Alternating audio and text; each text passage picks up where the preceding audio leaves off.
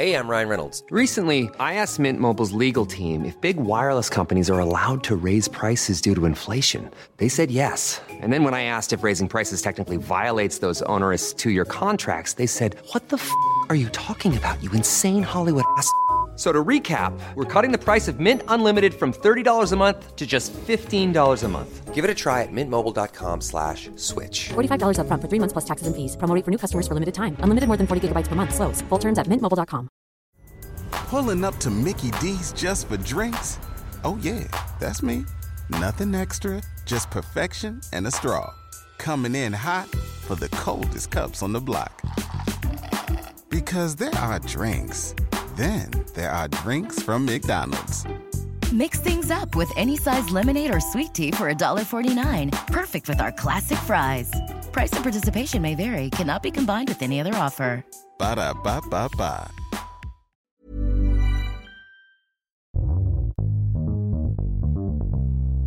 Det här är en podd som heter Vad skrattar du åt? Och det är en podd där vi, My Gudmundsdotter, Och Erik Broström pratar med humorintresserade personer, oftast en komiker, om just humor. Och vilka är vi då? Jo, vi heter Presens Impro tillsammans och vi är improvisatörer eller improkomiker. Vi sysslar med improviserad sketch. Ja, improvisationskomedi skulle man kunna säga. Vad är det? Ja, det är inte så många som vet det i Sverige, även om det är en ganska dominant humorform i USA skulle jag vilja påstå. Ja, det är ju väldigt mycket, om man ska dra korta drag så kan man säga att det är väldigt mycket humor som skrivs utifrån impron som eh, grundteknik. Om man tänker på alla där writers rooms och sånt så, så är det oftast väldigt många improvisatörer där för att de kan konsten att samarbeta med material. Ja, sketchprogram som Saturday Night Live och eh, komedifilmer som skapas av eh, Adam McKay och Ja. ja, som Anchorman. Det härstammar alla från improns tekniker. Ja men precis, har du en favorit i Saturday Night Live så är oddsen goda, eller vad man ska säga, att eh, hen kommer från impron. Tina Fey, Amy Poehler, Will Ferrell för att bara nämna några namn. Ja, och vi gör det här varje fredag i Midsommarkransen på vår teater som heter Presens improkällare. Besök gärna en föreställning eller gå en kurs. Om du kommer nu på fredag så gästas vi av komikern och trubaduren Ola Aurell. Mm. Vi improviserar sketcher på hans eh, improviserade låtar tror jag det kommer bli. Ja, så får det bli. Ja. Eh, om du vill veta mer om oss så kan du besöka presensimpro.se eller presensimpro på Instagram och Facebook. Mm. Och den här podden då, oavsett om du lyssnar på den för att du är intresserad av humor eller om du bara vill ha kul eh, när du lyssnar, då har den förmodligen gjort sitt syfte. Det är i alla fall vårt mål. Detta avsnitt, som faktiskt är vårt premiäravsnitt, gästas vi av komikern Simon Gärdenfors. Simon han sysslar med många olika typer av humor, som stand-up, musik och eh, han tecknar serier. Just nu är han högaktuell med sin sitcom Mina problem. Mm, den får ett nytt avsnitt i dagarna. 20 september har nämligen avsnitt 4 premiär. Simon kan du följa i sociala medier, at Gardenfors, och där har du, har du koll på när han giggar. Mm, och han giggar ofta. I alla fall så frågade vi Simon, vad skrattar du åt? Let's go. Let's go. Oh, oh. Did you want to? I'll let you. I'll let you next time. I'm in a glass case of emotion. Snap out of it. I got a fever, and the only prescription is more cowbell. Oh my god. Du ser ju själv hur jävla glada det är va? I am ecstatic to be a part of this. What do you mean funny? Funny how? Tell me. Tell me what's funny. Jag hörde en eh, podcast där, eh, där det var någon som snackade om att, eh, att komiker på en standupklubb uh, ofta skrattar åt andra saker än vad publiken skrattar åt. Ja. Och då så sa den personen att det, sku, det kunde till exempel vara om någon var omotiverat fientlig. Eller omotiverat aggressiv. Mot publiken, eller? Ja, jag tänker det att det är någon som står och är liksom omotiverat uh, så här. Ja men aggressiv och fientlig. Ja. Och när jag bara hörde alltså, det exemplet började jag skratta. Ja. Alltså att komiker, när komiker tittar på stand-up så skrattar de åt att, den, att komikern komikern är- är omotiverad, antingen Omotiverat aggressiv. fi- fientlig Ja. eller aggressiv. Ja. Ja. Men det, det, det är väl jag- lite vanligt också så här om man har varit med väldigt länge att man kanske inte skrattar åt ett bra skämt, man kan uppskatta det men det du egentligen skrattar åt det är mer på en metanivå, liksom det som händer i ett annat lager. Att det, det, det är det som överraskar dig, antar Ja, jag. För så är det ju jättemycket. Eller ja, det, det är många som säger det att humor alltid handlar om överraskning. Men det är ju inte, stämmer inte heller. Jag skulle Nej, nej. säga att i, det, igenkänning är ju också någonting man skrattar åt och då, då är Ja. det inte så, då är det inte, ibland kan det vara tvärtom. Att man skrattar åt, man vet vad. Mm. Eh, inte för att jag gillar katten Gustav, men jag har hört det som exempel då att det är så här, ja men folk skrattar åt, åh det är så typiskt Gustav att vara sugen på lasagne. Så skrattar de åt det. Ja, men det är jävligt dålig humor alltså. Men då, Ja, då, men- är inte det en, då är inte det en överraskning. Så, ja, men så är det ju jättemycket. Att Mm. humor handlar om att man skrattar åt typ uppbyggnadet av skämtet och hur, eh, att man ser vart det är på väg någonstans, att man vet att nu kommer komikern säga det här. Och Mm. därför så kan ju komiker när de tittar på stand-up eller när de tittar på annan typ av humor, så kan de ju oftast ligga före med skrattet. Ja. Jag vet till Kan man exempel... lyckas räkna ut skämtet. Ja. Ja, precis. Mm. Eh, så skrattet kommer innan. Att så här, ah, lite mer som en så här skillat, snyggt. Du Ja. klarade av att eh, lägga det där upplägget på det sättet. Typ som jag kan tänka mig att många kan se nästan, eh, som är väldigt fotbollsnördiga, att så här, man ser till och med på, på passningen att så här, det här kommer bli eh, mål. Mm. Eh, Någon bra schackspelare som vet långt innan partiet är över vem som kommer vinna. Efter drag långt- två. Ja, bara, mm, Ja, ja, ja, ja. Ja men säkert, det är inte- ligger inte långt ifrån det. Ja, men jag vet när jag höll en, när jag var, eh, skötte ljuset till en improföreställning så var det han som var regissör för den improföreställningen hade en kamera för att han filmade alltid sina föreställningar och den kameran satt uppe i lju, ljusbåset där jag satt. Och han sa det att mina skratt var alltid snäppet före publikens skratt. Mm, mm. Att jag hade räknat ut vad som skulle komma innan det sägs och Mm, då mm. skrattar jag då. Det är inte eh, samma sak, men det är intressant det där med att eh, vad som är förväntat och inte förväntat för att ehm, för det eh, finns ju for- forskning på humor och då har, säger man just det, att det är det Mm. ov- oväntade som är det man skrattar Mm, åt. jag gick en, när jag precis började med stand-up så gick jag en så endagskurs med Anders Selin. eh, inför då Bungee Comedy. Då hade, han eh, höll i Bungee Comedy och hade liksom sådana endagskurser. Och han hävdade då att humor alltid handlar om överraskning. Mm. Och, så sa, och så tog han upp liksom något motargument när det var någon som sa så här, eh, ja men till exempel igenkänningshumor, när Johan Glans berättar om när man ska köpa julklappar och man kommer in i värmen och man har sina vinterkläder på sig och hur jobbigt det är. Mm. Eh, det är ju bara igenkänning, det är ju inte överraskning. Men då påstår Anders Selin att, eh, jo men det är överraskning att Oj, vad överraskande att den personen har tänkt exakt samma som jag. Men det tyckte jag var en stretch. Ja, det är lite av en stretch, men jag tror också att det är väl... Det där är så dumt för att det, jag tror att det är en feltolkning att det ska vara en överraskning. Eh, Det, det är från början, den forskningen som finns, eller som, som finns nu, den säger ju mer att, att eh, skrattet, det är ju primaternas sätt att visa att de leker. Och att det är vårt sätt, när vi utvecklade mer och mer intellekt, att det var vårt sätt att felsöka verkligheten. Alltså att vi läser av verkligheten och när vi märker att, ja ah, men det där är inte verkligheten jag trodde det var, då, då visar jag att jag, jag förstår att jag blev visad den här vägen med, med någon slags misdirection, men sen kom det här, ha ha ha, jag förstod att det var det som hände. Så att det är något sätt för hjärnan att registrera att du, du felsöker och eh, liksom ta reda på vilken, vilken del av verkligheten som är rätt eller något sånt där. En Alltså det- överlevnadsinstinkt. Ja, det är, det är ett sätt att, ja precis, det är någon evolution, evolutionär överlevnadsinstinkt att vi felsöker informationen. Men sen så har ju det blivit utvecklande, sarkasm har ju inget med det att göra till exempel. Nej. Och det är också en humorform. Så att jag menar, humor utvecklas ju också, men att, att den grundades från den eh, liksom Ja, ja. delen. Mm. Jag hörde också att eh, det här kan vara källa Kamratposten. Okej. Eh, men, eh, Det är Men väl de inte helt men men eh, att skrattet var så här att på stenåldern så, så liksom låtsades man att man var aggressiv och visade tänderna och var hotfull. Men Aha. att det var bara på skoj, att det var en vänskaplig grej. Och därav liksom leendet och skrattet, att Ja. man så här visar tänderna och, här. Det, eh, Ja men det, det är ju en, det är ju ett sätt att visa att man lek, alltså när man kittlar så skrattar du ju, men du skulle inte, du skulle inte börja skratta om du kittlar dig själv till exempel. Det är ju ett sätt att visa någon att så här, jag förstår att det här inte är ett hot, det, nu, nu kittelfightar vi, du kommer inte döda mig. Det, det är så den liksom har triggats i hjärnan, alltså det är det som händer i hjärnan. Sen hur man uppfattar det, det kan ju vara en annan sak. Ja, men om vi eh, går in på, eh, ja, fråga dig lite frågor om humor. Mm. Eh, Det är vi nyfikna på. I och med att du är en komiker som både sysslar med musikalisk humor, eh, tecknarhumor och eh, stand-up och nu även eh, sitcom. Just det. Eh, Just det. Och ja, poddar är också någon form av humor. Det är det. Det vill jag påstå. Eh, jo, men jo, just nu så fokuserar jag på poddar, stand-up och eh, sitcom. Mm. Det är inte lika mycket tecknat och musik för tillfället. Nej. Hur var din eh, humorinspiration när du var liten? Mm, alltså, då inom familjen och Ja, sådär eller? ja, eller var det eh, mycket, tittar ni på mycket humorprogram? Ja, det, vi, vi kollar väl på det som fanns då. Jag hade kanske lite eh, tur också att vi spenderade lite tid utomlands när jag var liten.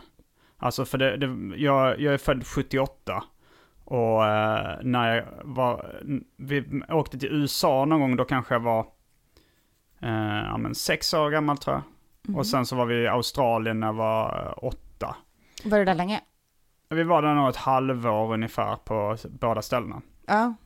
Eh, Så då så fick jag se lite mer så här tecknad film och, och sånt där. eh, än vad, för i, i Sverige var det ju, som ganska många har tagit upp, ganska torftigt med, med den typen av tecknad film. Mm. Det var ju kanske eh, animationer från eh, Centraleuropa som inte var lika inriktade på humor, utan med ångest. Mm. Eh, men, eh, men jag kommer ihåg, ja men, ja, men jag, jag kollade på det, det som gick på tv då i Sverige, Solstollarna. Eh, barnprogrammen var ju ofta liksom humoristiska inslag. Det, tidiga grejer som jag tyckte var jätteroligt var en himla många program med Galenskaparna och After Shave. Just det. Galenskaparna är roliga alltså. Ja, de är ju det. Ja. Det älskade jag verkligen. Och jag, jag, vi kollade även på Monty Pythons flygande cirkus. Ja. Serien, ja Ja, den precis. tv-serien. Ja. Hur gammal är du när du tittar på Monty Python och, och eh, himla många program? Eh, då, då är jag nog kanske ja, men, åtta år eller någonting. Ja, ja. Något sånt. Jag växte också upp med att titta mycket med familjen och Mm. framförallt eh, var det pappa som liksom, om han skrattade så märkte jag att då skrattade jag. Mm. Men inte nödvändigtvis att jag fattade skämtet. Eh, Så här, det här är kul. Och sen när man ser det i vuxen ålder så här, jaha det var därför det var kul. Mm. Kände du också att det var lite så att så här, Monty Python kan ju vara ganska lätt att förstå för barn, men det kan ju också finnas referenser som är jättesvåra att förstå varför det är kul liksom. Ja. Ja just, uh, alltså jag kollar ju på väldigt mycket och alltså som, jag kommer ihåg till exempel Mupparna då, The Muppet Show. Ja. Det tyckte jag nog aldrig var speciellt kul. Men man kollar på det i alla fall för Ja. att det gick på tv. Ja. Men Monty Python kommer jag ihåg alltså, att jag verkligen genuint tyckte var skojigt. Mycket Ja. av den här, för det var ju mycket bara sån här nonsenshumor, Ja. upprepningshumor. Eh, kan ju, är ju ett av svaren på vad skrattar jag åt. Jag, jag gillar väldigt störig upprepningshumor. Kan jag gilla. Gillar du Family Guy? Eh, ja, jag tycker Family Guy är jättekul. Har du jag någon, är ingen eh, Die Hard Family Guy-fan, men, alltså, Ja. jag ty- men jag tycker det är svinkul. Ja, och det, Har- där är ju verkligen Mm, det, är det, det är mycket, han slåss mot en tupp i Ja, tio minuter. Mm. Har du någon eh, Monty Python-sketch som du tycker är sådär, som du minns speciellt bra eller som du har som favorit? Ja, nu när vi är inne på upprepningshumor så är det någon sketch där det är en, en kvinna som står i telefon och säger eh, alldeles för länge bara så här yes, yes, yes, yes, yes, yes. Det kommer jag ihåg jag tyckte var svinkul som barn.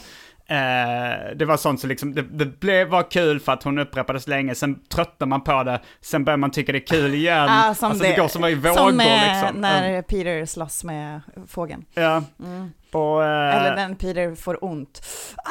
och jag gillar även eh, deras eh, världens roligaste skämt. Det skämtet som är så kul Ah, så att the man deadliest dör. joke. Ja, the deadly, det, det som, det som Jag man tror att det dör heter när så, man the deadliest hör. joke.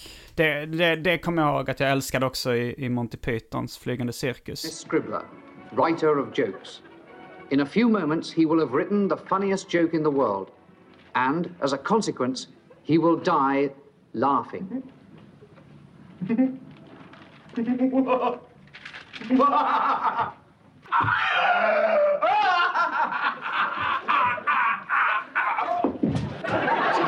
Shortly after 11 o'clock, comedy struck this little house in Dibley Road. Sudden, violent comedy. Police have sealed off the area, and Scotland Yard's crack inspector is with me now. I shall enter the house and attempt to remove the joke. Was not long before the army became interested in the military potential of the killer joke.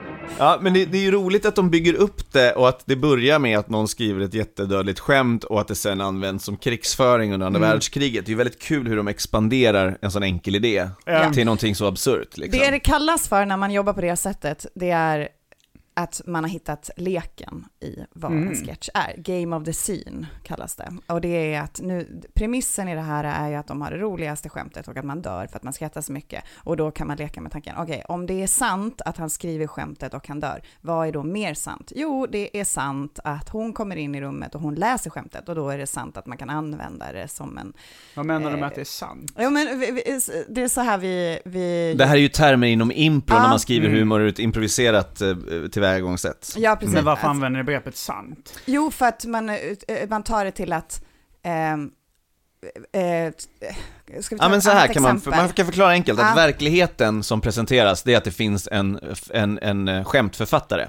Ja. Det ovanliga i den verkligheten, det är att skämtet är så roligt att man dör av det. Mm. Och det är det man, börjar, man br- brukar prata om som the unusual thing i en scen.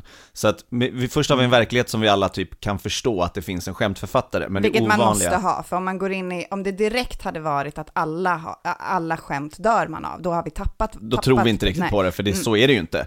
Men vi, vi utgår från, från tesen att skämt är roliga, men det här är så roligt så att man dör av det, så det är det, är det som sticker ut ur den verkligheten, att det är så, Mm. ett skämt som är så roligt att man dör. Och det kallar vi för eh, the unusual thing. Allting som presenteras på en improscen, det är sant, för man får inte blockera eller säga nej. Mm. Så att om den här ovanliga saken är sann, vad är då mer sant? Det vill säga, hur... Vad kommer då också hända eller vad kan Exakt, hur kan vi, eh, man brukar kalla dem heightening, att du ökar insatsen i scenen, så att från att bara vara ett, en skämtförfattare som dör så utvecklas det till slut till att du, det används som krigsföring för en armé. Mm. Så man ser hur, hur du kan liksom eh, levla upp skämtet liksom kan man Och the säga. first unusual thing är alltså gamet. Ja, det är Leken. game of the scene, the first unusual thing. Jag skulle nog kalla det att uh, mjölka en premiss. Det säger Mm. nog jag och mina Ja. kompisar. Så man Ja. har den här premissen och sen så liksom mjölkar man det och drar det Ja. så många varv man bara orkar. Ja. Eller vill. ja, men det är exakt samma sak, kärt barn har många namn liksom. Mm. Men det är ju samma, eh, Ja. samma mekanism såklart. Ja, men hade du någon sånt moment när du var barn eller när du växte upp som du kände så här, det här ska jag nog... Nu vet jag att din karriär främst började som serietecknare, eller hur? Eller kanske Mm. Las Palmas kom för... Nej, du... Nej, jag började med serier innan jag började med Men, musik. ja, precis. Och sen efter det blev Mm. det stand-up. Men hade du någon, något moment, så som jag vet typ Henrik Dorsins sommarprat, då blir han, han får en boll rakt i, det. i skrevet och sen så säger han mitt i salamin och så skrattar alla. Och det var ett sånt moment för honom att då visste jag att jag skulle syssla med, med Ja. humor. Hade du något sånt? Nej men, eh, ja kanske, kanske lite små saker. Det var, alltså jag kommer ihåg en gång att, eh, att mina, min familj härmade mig. Jag pratade mycket bredare skånska då när jag var liten. Men att jag tyckte att rim var så jävla roligt och att jag hörde någonting som rimmar så så här, det rimmar ju! Nej. och det brukade mina, mina syskon och mina föräldrar härma mig. Att de, att de tyckte det var så kul att jag var så himla taggad på att någonting rimmade. Fick du bekräftelse då när de skrattade? Eh, Eller vad menar du? Nej, nej men jag, jag bara tänkte på det sen Ja. att, att sen uh, började jag jobba med lite rim och ramsor och sånt där Just som det. rappare. Men att, eh, men att eh, det var att jag väldigt tidigt gillade, jag tyckte rim var Ah. väldigt, väldigt skoj. Mm. Eh, men sen var det också en, för mi, mina föräldrar, eh, eh, just humor, de gillar väl det lite grann, kanske fram, alltså, ja men båda två på, på olika sätt, men det var liksom ingen stor grej i eh, deras värld.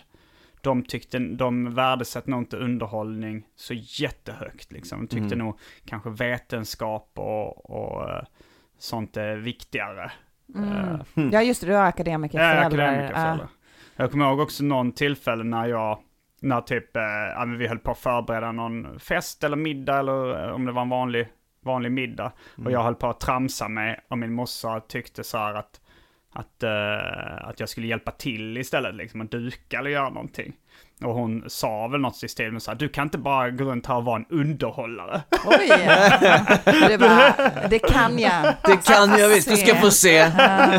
Jag hade väl inte, jag hade väl inte det motargumentet då. Men jag kommer någon gång också när jag, Ehm, när vi sen var på semester i... eh, det, det, vi, vi, jag hade någon kompis som jag lärt känna på dagis och min brorsa, eh, Eh, det var två syskon som jag och min brorsa lekte med. Och så blev våra kompisar föräldrar också. Eh, familjen Kylberg, som då bodde i Hjärup samtidigt. Och så var vi på semester med dem i, eh, i eh, Italien. Då kan jag ha varit kanske ja, men, sex, sju år eller någonting. Jag kommer inte ihåg, kanske äldre. Kanske, kanske för eh, gammal. Kanske till och med, vi säger mellan 6 och tolv. Jag kan ha varit så gammal så att det, det var eh, knappt acceptabelt. Mm. Men att jag då bara liksom på kvällen tramsade mig och gjorde en imitation av Mus... Jag kallade det för att det var en imitation av Musse Pigg. Men det fanns inga likheter med Musse Pigg överhuvudtaget. Och bara förutom- ljus röst Jag hade ljus Ja. röst och Ja. sprang omkring och viftade på armarna i Ja. stort sett. Kanske extra pipig röst och var liksom lite så här som en, uh, ja, men uppspeedad eh, film liksom. Ja, Och, eh, och så kommer jag ihåg att, eh, att eh, då pappan i den andra familjen, ty, eh, Björn Kylberg då, deras, mina kompisars pappa, tyckte det var så himla kul. Och liksom bad mig, kan, kan du inte göra det igen? Och han liksom skrattade så att han höll sig för magen och trillade baklänges. Mina, mina föräldrar såg eh, lite mer frågan, de fattade inte det roliga. Men han var liksom ett fan av underhållning. Han, Ja, älsk- ja, ja, ja. han älskade spex. Alltså Ja. han brukade, vi brukade gå med den familjen på studentspex i Lund och sånt där. Ja. Så Djingis Khan-spexet och, och sånt där. Och det, det kommer jag ihåg att jag tyckte var jättekul när jag var liten också. Ja. Och ehm, vi köpte ett, eh, eller min polare då, eh, han köpte programbladet och fick ett sånt kassettband.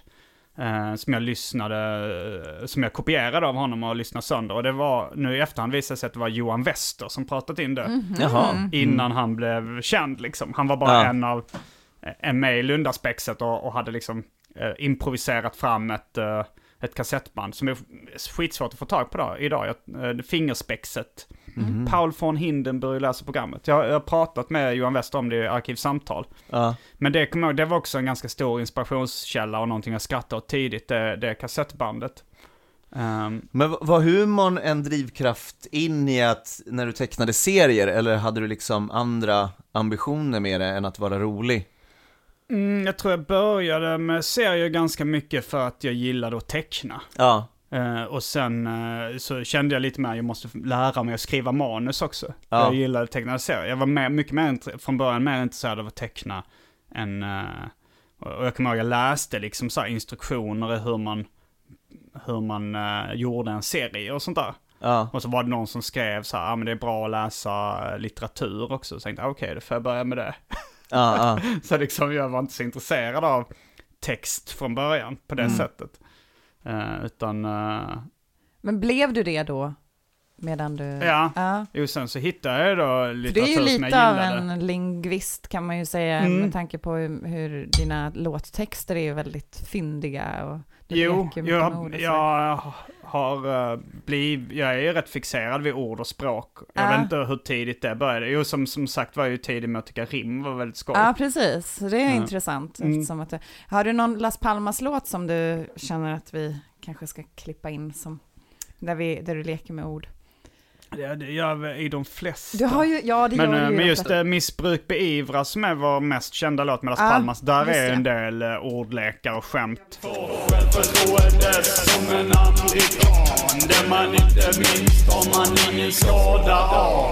Precis som Spindelmannen är jag kär i Mary Jane Och svamlar mer om Budsen, Citizen Kane Narkotika hela långa dagen Ja, men där var ju en del... eh, eh, Fyndiga. Ja, sk- skämt liksom. Ja. Ja. För visst- Stenar som en polygam taliban dam. Precis som Spindelmannen är kär i Mary Jane. Svamlar mer om Buds än Citizen Kane. Det är till och med en pretentiöst referens där. Ja, verkligen. Och, Men rolig. Och, eh, ett, vad är- Visst sk- ser du dig själv, själv främres, alltså främst som komiker än som musiker när du tittar på din musikkarriär? Specie... Alltså, ja... För det, alltså, det är uppenbart med stand-up och serietecknare känns också, även om du gör, gör en del självbiografiskt. Jo, men jag menar, jag hade ju en ganska lång eh, period när jag mest var rappare och de flesta rappare inom den genren har jag rätt mycket skämt. Mm. Så där tyckte jag inte, jag såg mig, Ah, alltså ja. som rappare såg jag inte mig som en komiker på det Inte? sättet. Nej, det såg jag nog mer, mer som en rappare liksom. Ah, Med, okej. med, med skämt och punch, med punchlines Ah, helt enkelt liksom. ja. Men eh, det var inte bara, alltså det fanns ju vissa låtar utan ett enda skämt. Ah. Men jag min spaning, eller Mm. det, min bild av dig är ju att vissa, vissa människor, vissa komiker, de gör allt för att publiken ska skratta. Mm. Och så har jag aldrig tolkat riktigt någonting jag sett dig göra, att det, det är nästan lite... För att du är så tråkig. nej, nej men nästan lite så här, jag ska inte, jag ska inte säga så här Andy Kaufman och jämföra er som, som komiker, men att om du tycker det är kul Mm. så är det värt att göra det. Jag tänker lite på när du, var det du och Anton som kraschade någon eh, lägenhetsvisning Ja, i jag något Frej, program? um, Vad sa du? Det var jag och Frej. Det var du och Frej, Mm. ja. Ehm, och det, det är ju liksom, här, det är mycket av den humorn som, som i alla fall har blivit känd för, som har fått genomslagskraft, den är ju väldigt provokativ och Mm. liksom har på något, på ett eller annat sätt chockerat människor. Och då känns det lite som att det är inte det där billiga skrattet, och inte billigt på något negativt sätt, men det är inte det enkla skrattet att du vill få hela publiken att skratta, utan det är snarare att du pratar om det du tycker är roligt, intressant och att det gärna får vara Förhoppningsvis lite... är det fler som tycker samma sak. Ja, och att det gärna får vara lite provokativt och du har inget emot ifall det är en liten nisch som gillar din humor. Ja, Eller? Ibland, ibland är det så. Ja. Eh, för att när jag står på en stand-up-scen Ja.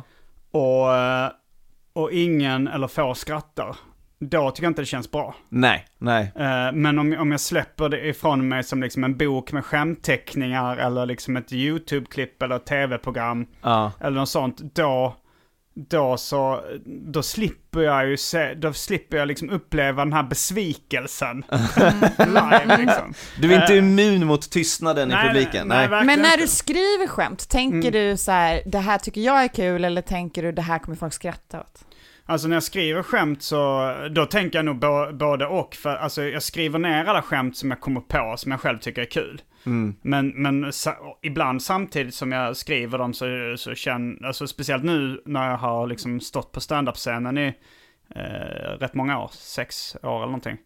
Mm. Då, då kan jag ju medan jag skriver det inse att det här kommer väldigt smal publik tycka är roligt. Ja. Det här Ja. innehåller för mycket triggerord och sånt för att eh, den stora massan ska skratta Väljer du bort det då?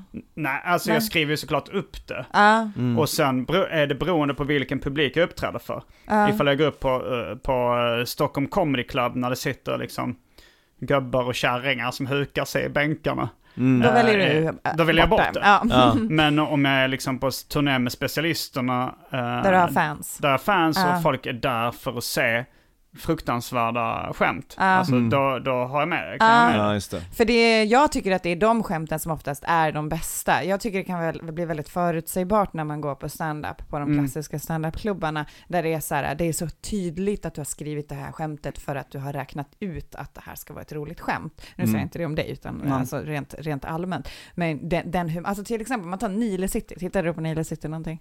Eh, jag, har, jag har inte sett så jättemycket av Nile City Nej, faktiskt. det känns som att du är en generation innan.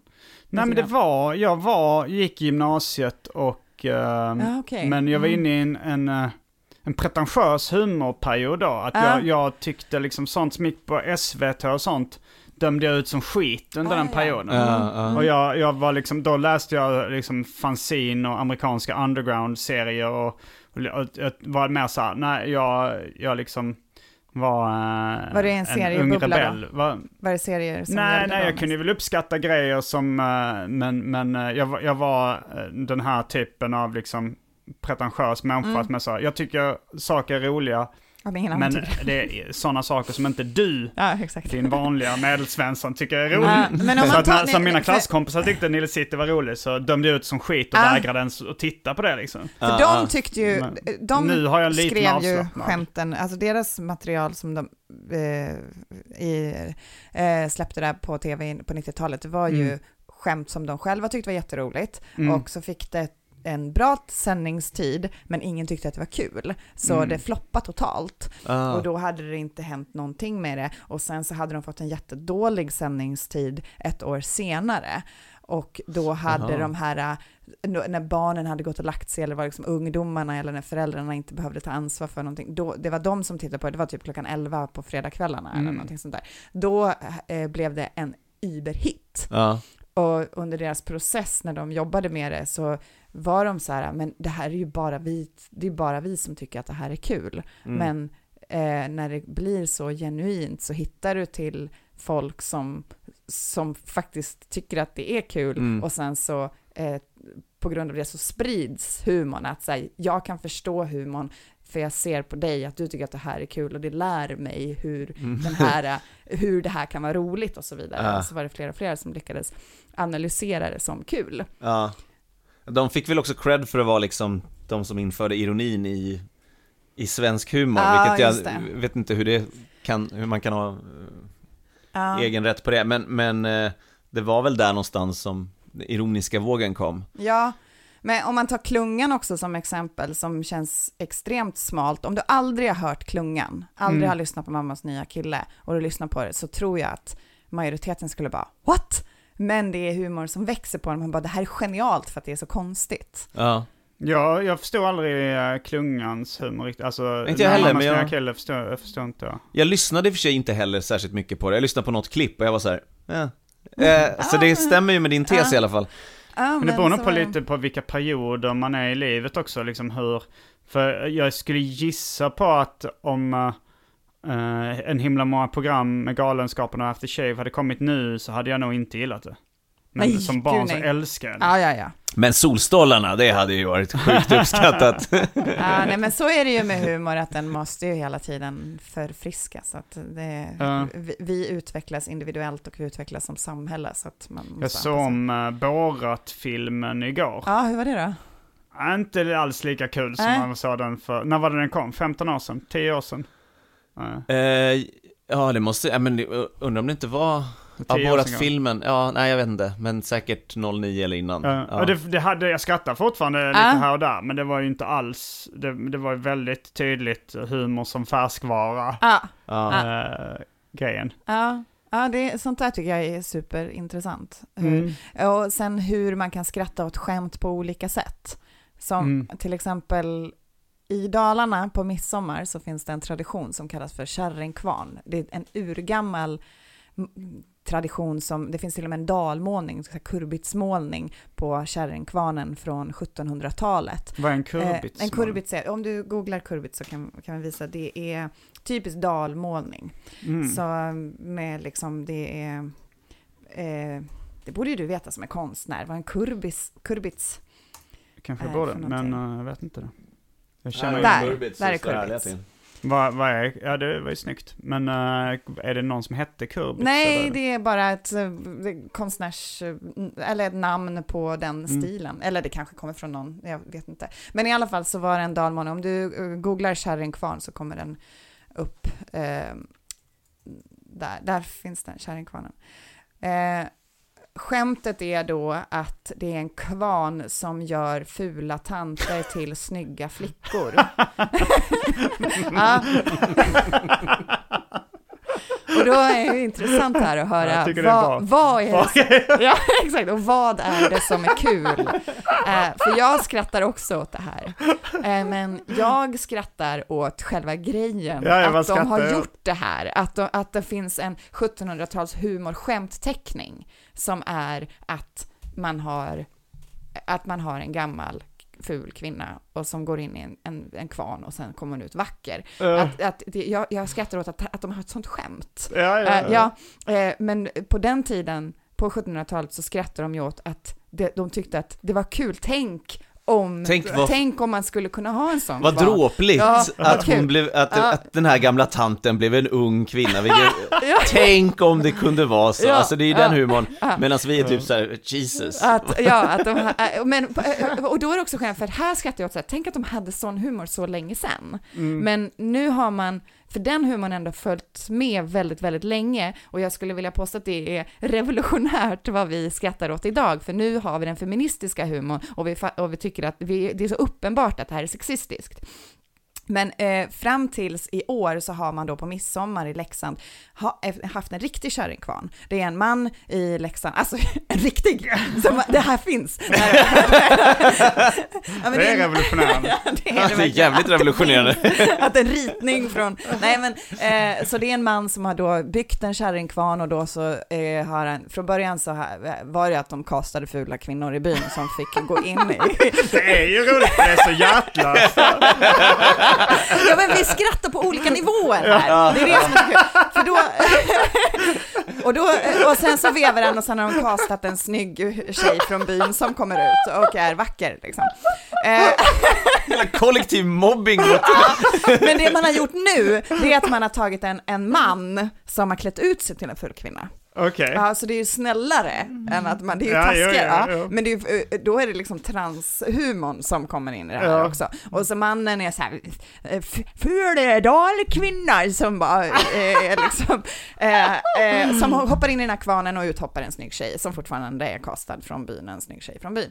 Okej. men, och när jag, när jag berättar om det här så brukar det vara den här reaktionen, folk skrattar. Jag Ja. berättade om det här på midsommar och det var, du var där, vi var hos några kompisar och firade midsommar. Ja. Och så var det en eh, äldre man, eller två äldre män, som var där. Mm. Och så var det eh, så här, folk i vår ålder, från den, eh, ja, vår generation liksom. Och när jag berättade det här så skrattade samtliga Mm. att det här finns i Leksand, i byn som jag, eh, mina föräldrar bor i, Västanvik. Och alla skrattar. Och jag vet ju att vi skrattar, men vi skrattar åt helt olika saker. Mm. Pappan och pappans bror till Björn skrattar för att de tycker att det är ett roligt skämt. Medan vi andra skrattar åt själva skämtet. Ja. Ja, eh, jo men det, det, den humorn, alltså eh, om man läser, har ni, har ni läst En rolig halvtimme och den typen av så här uh, skämtteckningar, lite snuskiga skämtteckningar som kan vara poppis på 60-70-talet i Sverige. Mm. Mm. Det var ju Nej. väldigt mycket den typen av humor, kanske någon, ja men i Mad tror jag också det fanns den typen av skämt, alltså kanske Mm, någon, mm. någon som eh, sitter i en båt med en gammal kärring och så kommer, så är det så kanske någon anden i flaskan och så blir det en snygg tjej. Ja. Att det skämtet ändå... Det finns ju. En det, trop. Ja, mm.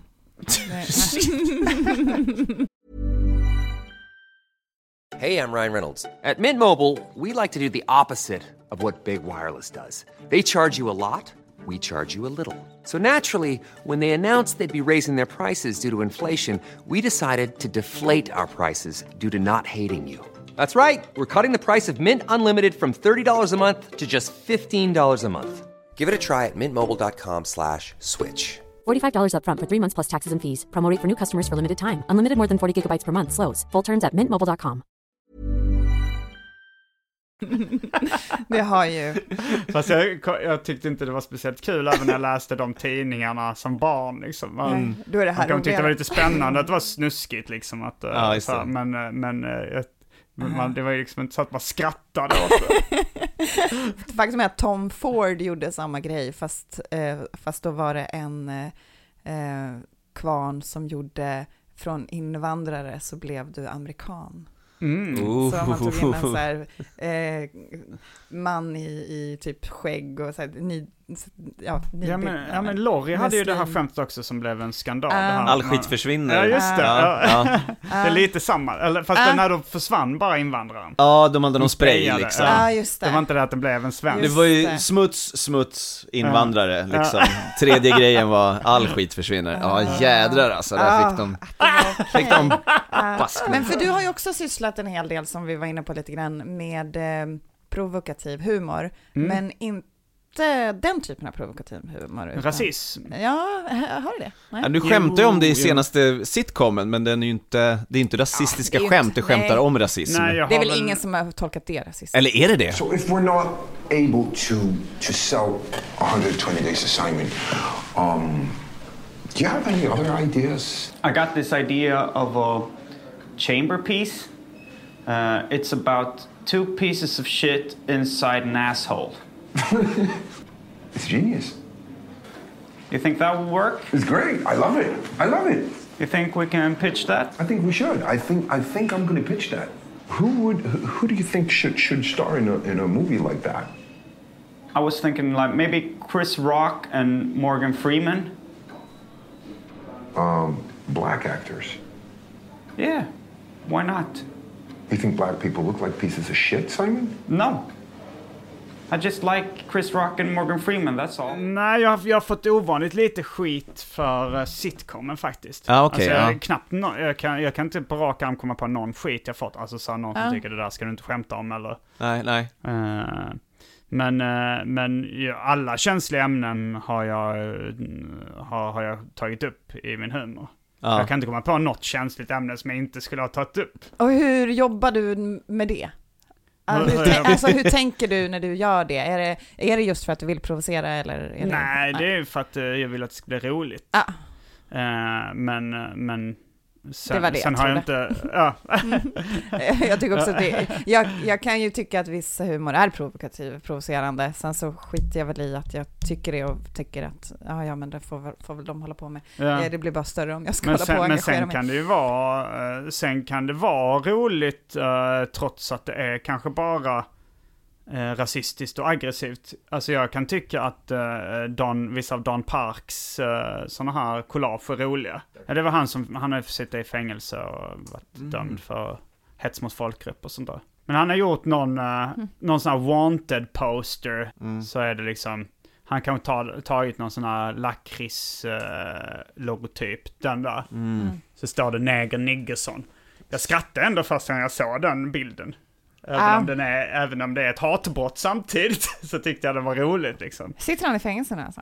Nej, kanske inte nu, men han har nog Men han gjort åkte det in under perioder. ah, okej. Eh, Men det var ju, ja, han har ju åkt fast för hets mot folkgrupp och lite olika grejer. så. Ja, ja, ja. Men har han eh, vid sidan av sin konst vädrat rasistiska åsikter så att det blir liksom att hans, det här är ett skämt för rasister eller är det någon slags kommentar på rasism? Alltså, Ja, det är det som är lite oklart. Ja. Och jag tycker på ett sätt det spelar lite mindre roll. Jag tycker ibland det till och med kan lyfta humorn när, när det blir så kittlande att man inte ens vet vad, vad konstnären har för ås- avsikter, eller humoristen har för avsikter. Då blir det ännu mer. För ett, ett skämt som är uppenbart antirasistiskt, det kan också bli lite präktigt. Även om jag eh, delar de åsikterna och eh, liksom eh, tycker det är en ganska självklarhet att eh, det är dumt att vara rasistisk. Mm. Eh, så, så tycker jag när, när man märker att det här skämtet har ett antirasistiskt budskap, då kan jag tycka att, att det lite tar bort humorn. Att det, är så, Okej. att det här blir för präktigt, det här, det här blir för skriva på näsan, det är någon som försöker vara duktig liksom. Jag kan medan, tycka- när ja. det, när det, medan det är lite, när det är lite obehagligt och, och aggressivt så kan jag tycka det är roligt för att det är så här, jag blir, jag blir kittlad på ett annat sätt då. Ja, Jag förstår vad du menar. Jag, för jag kan tycka att det är svårt med skämt som är antirasistiska eller även feministiska Mm. eller liksom... Jo, all eh, präktighet ja, blir men, svårt. men eh, därför så tycker jag att om det finns sådana skämt som jag skrattar åt, det är Mm. de mest imponerande skämten. För Ja. att det är lättare att hålla på med lytisk komik och att vara rolig på andra bekostnader och så vidare. Om du då lyckas med ett skämt som, som Då har är det ju ett uppenbarligen budskap... inte lättare. Då är det ju svårare. Va? Nej men det, det är ju jättesvårt att vara rolig med ett, eh, med, Men- ett med ett präktigt politiskt korrekt budskap. Ja, exakt, det är det jag menar. Ja. Men du sa sen, men det är ju lättare att vara, eh, att vara eh, politiskt inkorrekt. Ja, det är lättare att vara politiskt in- inkorrekt alla gånger. Det Ja, men, tycker jag. eh, att det, det finns mm. mer skämt som, är- som är... Ja, ja, det kanske det är. Ja, men det är det- så här, vettiga åsikter är ju inte lika roliga som ovettiga åsikter. Nej. Vi gillar ju gärna, om vi tar Fawlty Towers, hade John Cleese varit en hotellägare som inte hade några brister alls, Mm. då är det inget kul i det. Nej. Det är ju roligt för att han är så opassande i den tjänsten. Exakt, hade kärringkvarnen varit en manskvarn, att man hade stoppat in en ung kille och sen hade det kommit ut en snygg kille, då hade det inte varit lika roligt för att det är så här uppenbart att det ska vara ett feministiskt skämt. Och Det då blir inte det varit roligt på någon nivå. Det hade varit trevligt för, för många damer i byn säkert, men, men, eh, men eh, det, jag tycker att det är svårare att göra humor av po- politisk korrekthet. Jo, det och det. eh, har man väl lyckats med det, jag tycker till exempel att Louis CK, som man kanske kan inte får prata om i dessa tider, men vad fan. Eh, är han, tillåtet. jag tycker han är genial för att han klarar av att göra eh, politiskt korrekta skämt. Ja, men han är ju inne i stallet på Mm. Ja, för inkorrekthet. att folk är idioter och inte fattar att det är det han gör. Ja. Ja. Det är, ja, Ja, han gör nog lite både och. Alltså, Ja, det ibland, blandas ibland, är ju på- budskapet, ibland är budskapet liksom någonting som de flesta skulle tolka som positivt och ibland ska jag nog säga att han framställer sig själv som ett rövhål också. Ja men han tänjer ju på gränserna för vad man får säga, Han- hans skämt är ju väldigt olika, en del Ja, kan men ju ta vara... och spela den med fågeln över gatan. Here's a joke. Why did the chicken cross the road? Because there was a black guy walking behind him. And he was he was nervous. He was new to the city, this chicken. And he was like, I feel like he's following me, but I'm not sure. So then he thought maybe if I cross the road, then if he crossed the road, he's definitely following me. So he crossed the road. And the black guy went home. He's living his life. And the chicken was like, I'm such a racist. And he felt, he felt bad. About a month later, a black guy ate the chicken.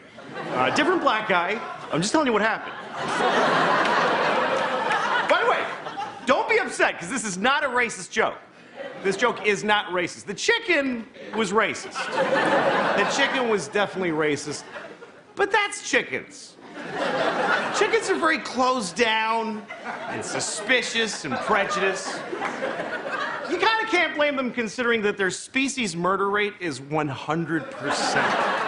Ja, men jag håller med, jag håller med eh, på ett sätt. Ehm, jag tänkte på det när Arman Reinsson drog ett, ett, liksom, ett skämt då som var där slutklämmen, det gick ut på att, jag kanske inte ska bränna hans skämt, men, men, eh, men eh, det, det handlar om då eh, Sverigedemokrater som vill ha tillbaka det gamla Sverige. Och liksom slutklämmen var rätt, var rätt mycket uppenbart att det hånar SD på något sätt. Vilket då är en ganska, eh, en åsikt som liksom jag håller med om, men, eller liksom jag håller med, jag är emot SD, men jag, jag tycker de flesta anti-SD-skämt är jättetråkiga för de känns så präktiga och, eh, och skriva på näsan-aktiga och sådär. Men han, han hade då ett skämt som jag skrattade åt väldigt mycket. Och då blev jag också imponerad att han lyckades med det. Mm. Att det är mer imponerande att det är snyggt. Men sen så tror jag att ett skämt som, ett välskrivet skämt som är ett fruktansvärt budskap, det kan jag nog skratta ännu högre åt. Ja. Att det är Mm. så, jag kan inte bli lika imponerad av det. Men Mm. jag kan tycka det, ja, det är nog ro, jag- min liksom så här, magskrattkänsla kommer nog mer från ett genuint ställe. Ja, ja, men jag fattar precis vad du menar. För det var ju ett skämt som han fick skit för, för att de ansåg att det var rasistiskt. Och man hör på publiken hur de blir så "Ooh", när han Mm, pratar om mm. det, att det är så här, ja, nu går han över gränsen. Men han säger, han, han gör det för att han vill tala om, det här hände med den här fågeln för att fågeln var rasistisk. Mm. Ja, ja.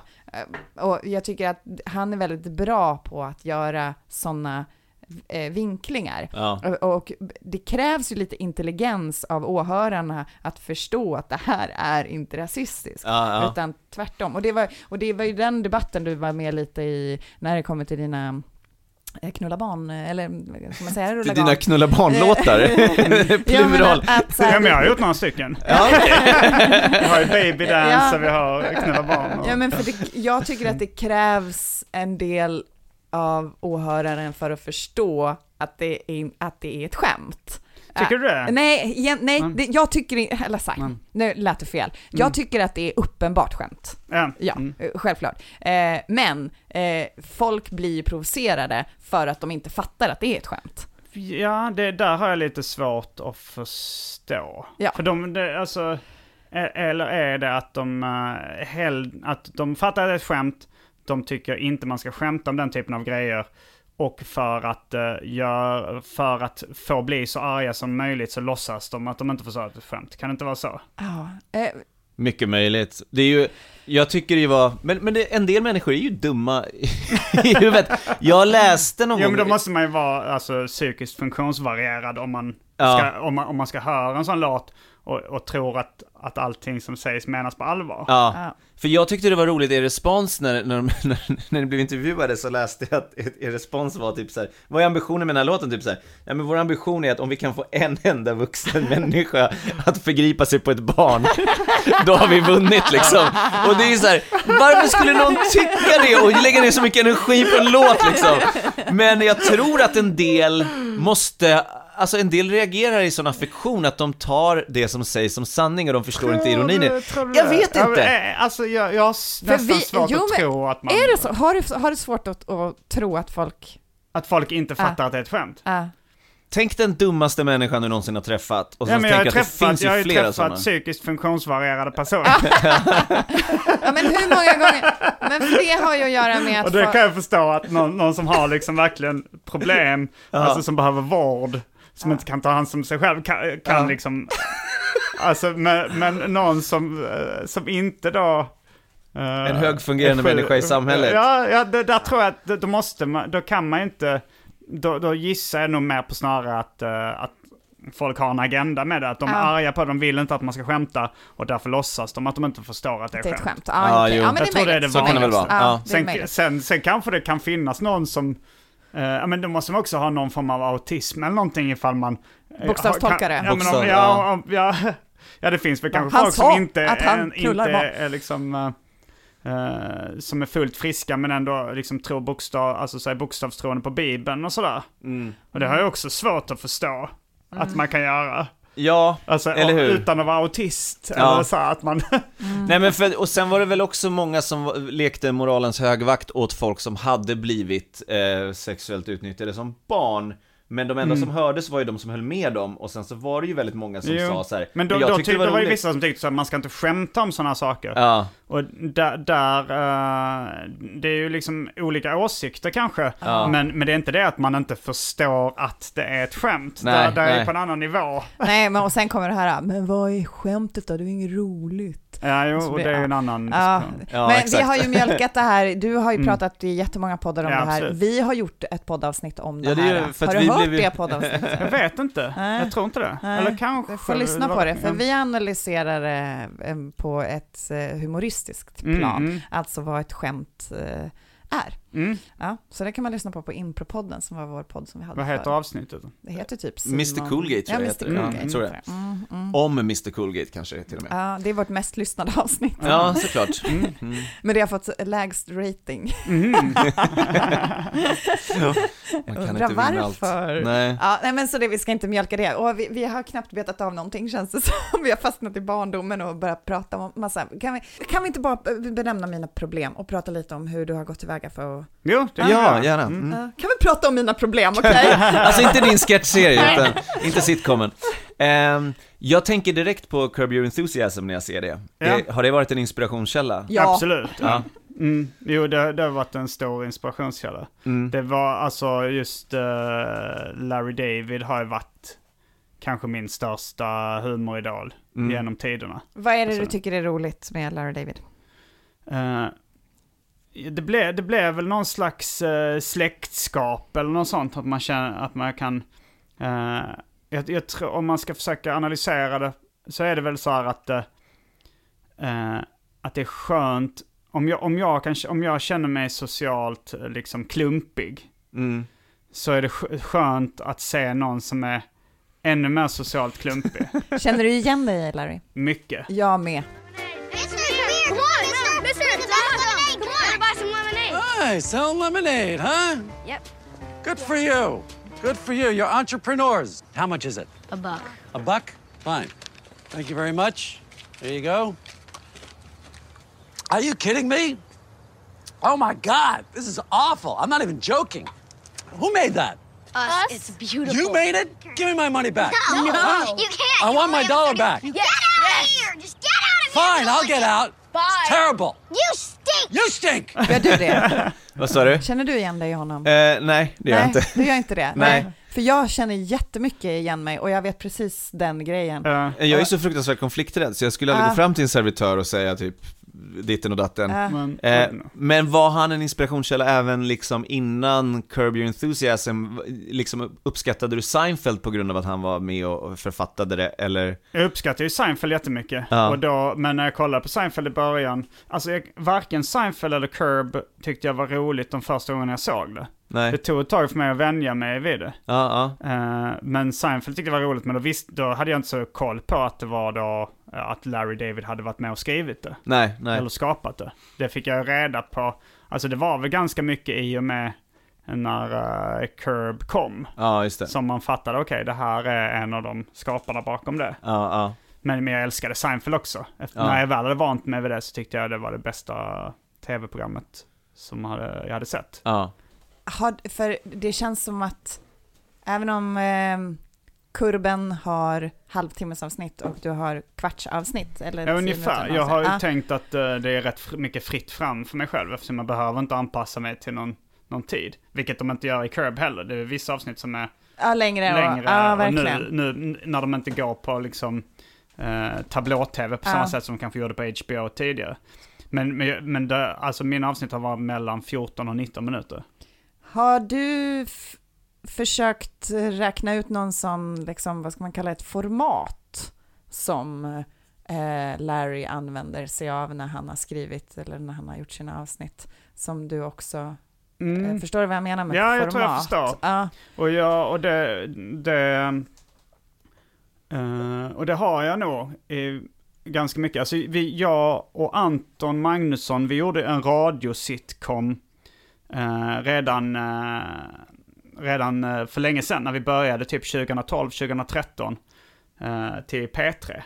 Specialisterna i P3, det var någon sån humorhimlen-grej. det Mm. började som humorhimlen labb och sen hamnade vi på, fick vi nog en egen slott liksom. Men, eh, men då så, jag var ju väldigt eh, inspirerad och fascinerad av det sättet som de gör både i Seinfeld och, och uh, Your Enthusiasm. Det här när det eh, olika handlingstrådar som vävs ihop Mm. i slutet. Mm. Mm, och, det, och det är ju ett format som jag har använt mig av i, i mina problem också. Mm. Mm. Och det, det, det är väl ganska mycket förknippat med, med Curb. Mm. Nu har jag hört någon intervju med Larry David där han berättar att han fått det från någon, någon gammal tv-serie som heter Sergeant Bilko eller någonting. Eh, som jag själv inte har sett. Okej. Mhm. Jag trodde Men, det var en film med, nej det var nog en, eh, det kom en film med Steve Martin som hette det, men det var Okej, säkert en, kanske någon slags remake ja. av en gammal serie säkert. Nu, nu bara, jag höftar lite från minnet. Jag Ja, för ja. mig att det var den han Mm. sa han var inspirerad av. Mm. eh, Att Ja. den, den typen av liksom väv av handlingstrådar. Okej, Men- och för det är exakt så. Det känns som att det som händer i första scenen kommer att styra väldigt mycket eh, vad, vad plotten är och sen Mm. så varje scen händer det någonting som leder till, alltså det låter som klassisk eh, dramaturgi, men eh, i det här som vi var inne på att prata om game tidigare, Mm. så är det att i deras diskussioner, som när Larry har en diskussion med någon, så vet man att, att det här, eh, att han går och skäller ut den här personen, för, Mm. eller vill liksom bara vara snäll mot den här personen och säga, Mm. ja men herregud, jag, jag ska prata med min kompis och säga att du ska inte behöva ha en fluga på dig. Mm. Eh, det vet man att det här kommer bli ett stort problem så att det kommer leda till att den här personen typ kommer få sparken Ja. eller, eller något, någonting sånt. Mm. Jag satt faktiskt och, jag satt och eh, hade mitt eget, för egen nöjes skull så satt jag och eh, skrev ner allt som hände i ett avsnitt, The Dinner Jacket, det är när de hamnar Mm. på Playboy Mansion hos Hugh Hefner i slutet. Eh, hur Är som, det, är det Curb? Ja, i Mm. Curb. Och så satt jag och skrev ner alla liksom tänkbara plot points just för att man vet att de vävs ihop. Och jag Mm. tror, alltså jag ska inte, det var typ fem sex grejer inom, i, i, i de första en och en halv, två minuterna. Som sen skulle liksom få sina egna liv Ja. och sen vävas ihop. Det var så här, och jag tror inte att det är så i varje avsnitt, men det var så upp, alltså otroligt eh, effektivt etablerande liksom Mm. små plot points som Mm. bara i den sista, och de var fortfarande kvar typ i samma rum i huset under den delen liksom. Mm. Ja, det är roligt för i den amerikanska impron som vi är väldigt inspirerade av så Mm. finns det väldigt mycket olika format. Och om man kan titta på en tv-serie så kan man ofta se att så här, ah, det här kommer från det formatet och Mm. så vidare. Och jag kan se när jag ser eh, på Curb så ser jag oftast i varje avsnitt så är det så här, åh, det här känns som det improformatet. Mm, Ja, och de har väl en del improvskådisar i Curb också. Jag Hans fru Cher- Cheryl, Cheryl, ja, eh, precis. är väl från den världen. Men, men Och jag- också... Och jag lovar att alla har gått impro. Inte Larry David Nej, inte. Larry. Nej, de är en, en tidigare generation. Ja, men ja. alla, TV, alla tv-serier på Netflix med komediserier är ju improvisatörer. Men är det någonting som du känner i, i mina problem som du vill ha mer av humormässigt? Eller är du helt nöjd? Eller inte bara humormässigt. typ är av- det, ja, alltså är det någonting som känns så här, åh om jag ändå kunde få till den där grejen.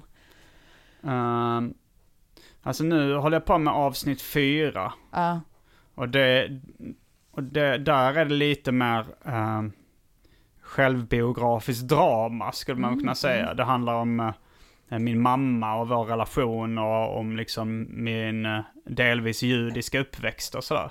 Mm. Eh, och eh, så, så, så det blev jag rätt nöjd med att det fick en sån. Det, alltså jag, jag vill ju också gärna att man, alltså det ska vara, eh, ja men lite, lite den här typen av, eh, ja det, det kallas ju cringe comedy, liksom både Mm. Curb och The Office och sånt. Och, eh, och, jag, och liksom när man verkligen känner att man får lite ont i magen samtidigt, att det blir så här obehagligt. Mm. Mm. Jag kommer ihåg att jag skrev, när jag skrev avsnitt två, så, så skrev jag först ett helt manus eh, som jag sen skrotade. Eller jag, jag skrev inte ut all dialog, men jag hade liksom en hel väv och liksom hade skrivit uh, vad som skulle hända i varje scen. Mm. Men för att jag kände, och det, var kul och det var tramsigt sådär, men, men eh, jag kände att, eh, att det var inte liksom, det blev aldrig direkt så här obehagligt. Men sen så minns, sen kommer jag ihåg att jag hade då den här turnén med Peter Wahlbeck. Jag tänkte om jag skulle, om jag skulle mm, basera ett avsnitt på det, då var det, då, då fick jag bara upp den här liksom, eh, en scen i huvudet när han liksom uh, skäller ut mig för att jag har utnyttjat honom och lurat honom liksom. Och jag tänkte, ja där, där fick jag den här känslan jag var ute Mm, efter, mm. det här lite, man får lite ont i magen av det. Mm, så. mm. Att, eh, jag, att jag tycker det är roligt att han är lite rasistisk och liksom kan skratta åt det. Och, eh, och liksom det blir lite freakshow av det. Mm. Men sen så när han känner sig utnyttjad, då tyckte jag det blev obehagligt på ett rätt roligt sätt. Liksom. Ja. Ja, jag ser fram emot nästa avsnitt. Ja, verkligen. Va, förutom det du själv gör, vad, vad, vad tycker du är roligt att titta på just nu? Eh, någonting som man kan tipsa om i, i eh, streamingfunktioner eller gå och se liksom? Mm. Eh, det senaste jag minns som jag skrattat väldigt mycket åt, det är... eh, har, har ni lyssnat någonting på Music Yearnings podcaster?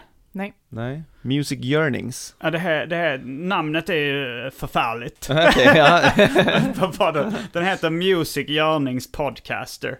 Eh, Det är då Arman Reinsson och Färska Prinsen.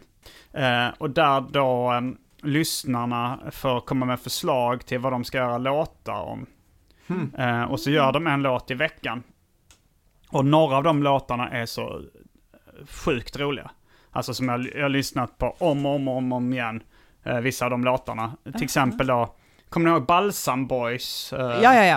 Mm. Eh, De Tror gjorde det. den här Här kommer sommaren. Ja, just det. Och sen så har de nu gjort ett par låtar så här eh, som med, som eh, där de liksom, hur det skulle låta idag. Så det, de har gjort en ny låt där de, sommaren igen eller något sånt där. Softa och chilla hela dagen. På kvällen tar man ladd på en skön altan. Och det rycker till i baguetten när man spanar in tuttarna och lilla stjärten. Jaktsäsongen på varenda tös för jag är varm och gosig och generös. Sommaren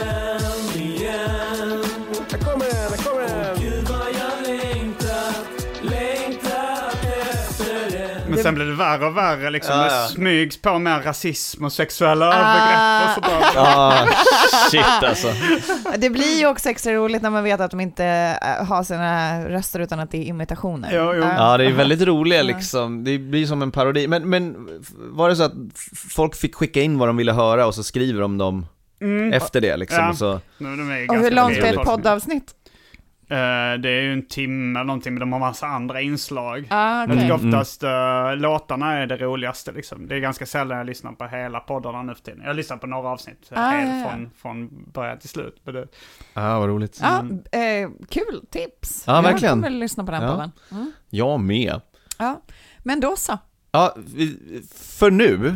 Ja. Och så, så hoppas vi verkligen att du kommer tillbaka och Ja, pratar för igen. Det känns som att vi inte hann beta av ja, vi har bara allt. skrapat på Ja, Eller hur? verkligen. En timme gick så jäkla fort. Ja, nej, alldeles för snabbt. Men, eh, det, Jag önskar vi hade någon så här skön catchphrase att avsluta podden på, som du har ju fullbordat samtal. Mm. Ja. Vad ska vi säga? Eh, Hej då. Vad heter podden? Vad skrattar du åt? Säga, Och det- det skrattar du åt. Ja, okej. Det är avslutet. Det skrattar Simon åt.